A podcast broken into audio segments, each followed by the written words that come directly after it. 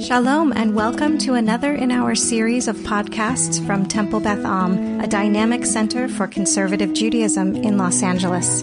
This is a recording of a Shabbat sermon by Rabbi Adam Kligfeld. As many of you saw from an email that went out just before Shabbat, our plans for who was going to be speaking from the Bema this morning changed at the last minute due to uh, issues beyond our control. We had been honored and excited to welcome the Consul General of the State of Israel to speak to all of our minyanim together. We were going to be doing that at the end of services after the end of the Bat Mitzvah here, the end of services next door, and in the library minyan. Uh, this would have been Consul General Bachar's first address to a community in a synagogue on Shabbat since the catastrophe of October 7th. And he had to cancel at the last minute with regret. I spoke to him personally and he looks forward to rescheduling uh, and actually being with us and sharing his, his words and his remarks. He wanted me to tell everybody uh, Shabbat Shalom and Am Yisrael Chai and be proud to be Jews. Of course, when he speaks to us, he'll have more substantive things to say on top of that. Which means I had not planned on speaking this morning. now, sometimes the less time I have to prepare the better the outcome of what I end up saying. But not always. So we'll see what happens. But saying a version of this in gatherings, informal and formal, since October 7th, that the liturgy that we confront in the Siddur and the words that we confront in our Chumash and our holiest text have been shouting out at me with immediacy and poignancy and an overwhelm sometimes.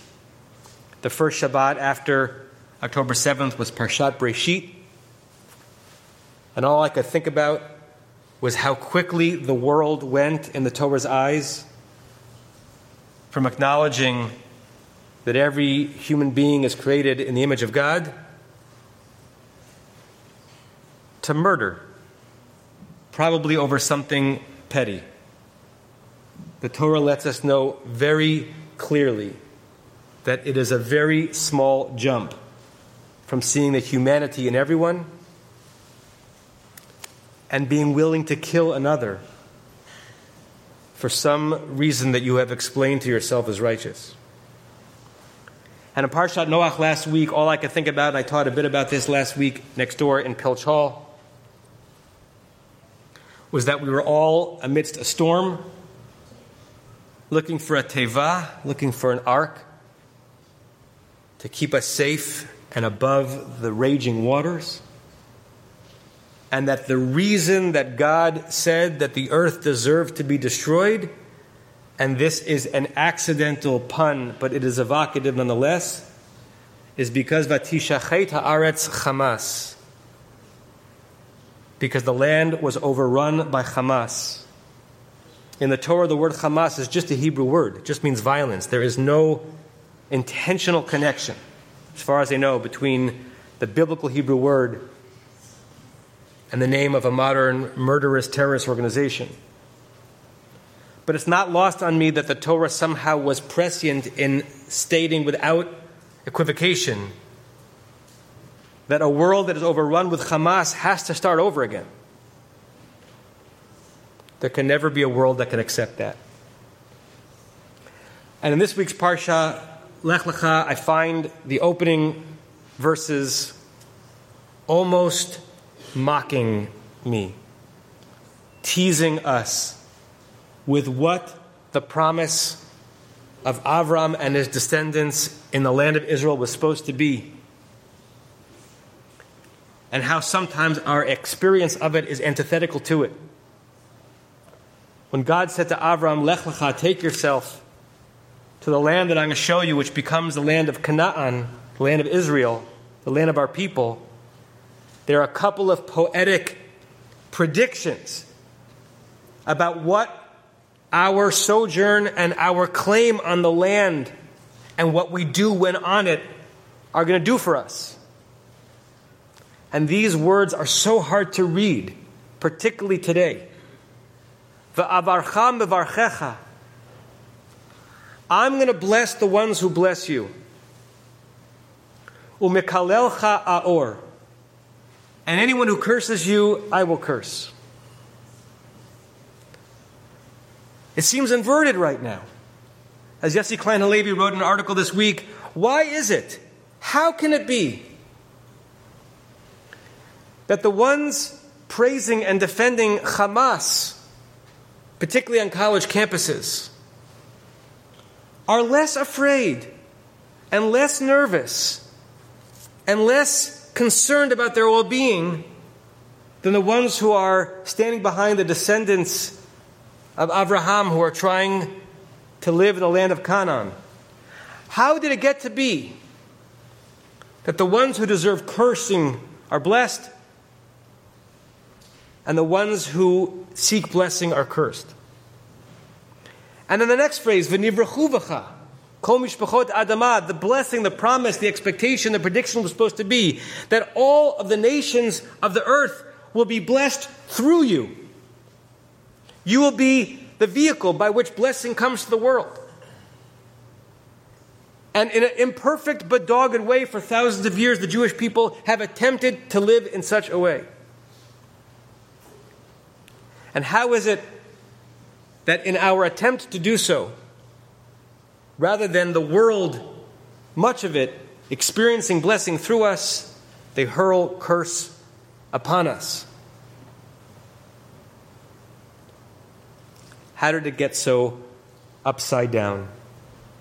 On some level, it is billions of layers more complicated than this. And on some level, not that complicated whatsoever. What I'm holding on to in this moment comes from the next verse in the Torah and a commentary on it by a Hasidic master, Rabbi Moshe of Kobrin. The next verse after the Torah laid out this expectation is Vayelech Avram. Avram went. Kasher diber elav Adonai, as God had told him to do. By Vayelech ito Lot. He went with his nephew Lot. On the pshat level, all that verse is doing is giving us a scene of Avram and some extended family going with him. The Hasidic imagination sees wondrous layers in every verse and every word that is shared with us. And Rabbi Moshe of Kobrin says, We're being told something about this Lot character that Avram is schlepping along to the land of Canaan. And when he says, Adam Yisrael machlit lakayem mitzvah, when a Jew, when a descendant of Avram decides to do something right and proper and does a mitzvah, kasher diber elav as God had spoken him, told him to do, as it has in our verse, miyad, immediately somehow, as soon as we're trying to do something good, vayelech ito lot. Something comes up someone comes up and presents as an obstacle to our trying to bring goodness and light into the world. Nothing against the character Lot. I'm sure Avram's nephew had some good qualities and some bad qualities. This Hasidic text is turning him into an archetype. The archetype of the one who stands against the good that the Jew is trying to do in the world. And what happens when you confront that roadblock, that archetype, that instigator, that person or thing that sets itself in between the Jewish desire to bring blessing to the world and the inevitable curse that comes our way. Rabbi Moshe of Kobrin says, look what happens at the end of the narrative between Avram and Lot. Eventually, the Torah says they have to simply part ways. Im hasmol ve'emina. If I go left, you better go right. And if there's right in this direction, I'm going to turn in the, app, in the other direction to the left. In other words, at some point there needs to be a divorce and a clear separation amongst those on our planet who are fighting for light and aggrandizing and cheering for dark and for evil. Israeli author Yuval Noah Harari, a renowned fiercely left wing, proud peacenik who has nothing positive to say about the current Netanyahu government or aspects of Israeli society that have turned to the right wing in previous decades. He is decidedly against that aspect of the Israeli evolution. But he's decidedly in favor of the notion of the Jewish people living in the land of Israel, trying to bring peace and light, peace and light to the world. And he said in an article in Time magazine this week, in no uncertain terms, Hamas and those who would seek to support it must be excommunicated from humanity. Hamas and those who seek to support it must be excommunicated from humanity. The Jewish people is facing a juncture moment, the likes of which we have not felt in a long time, and I don't know where this leads.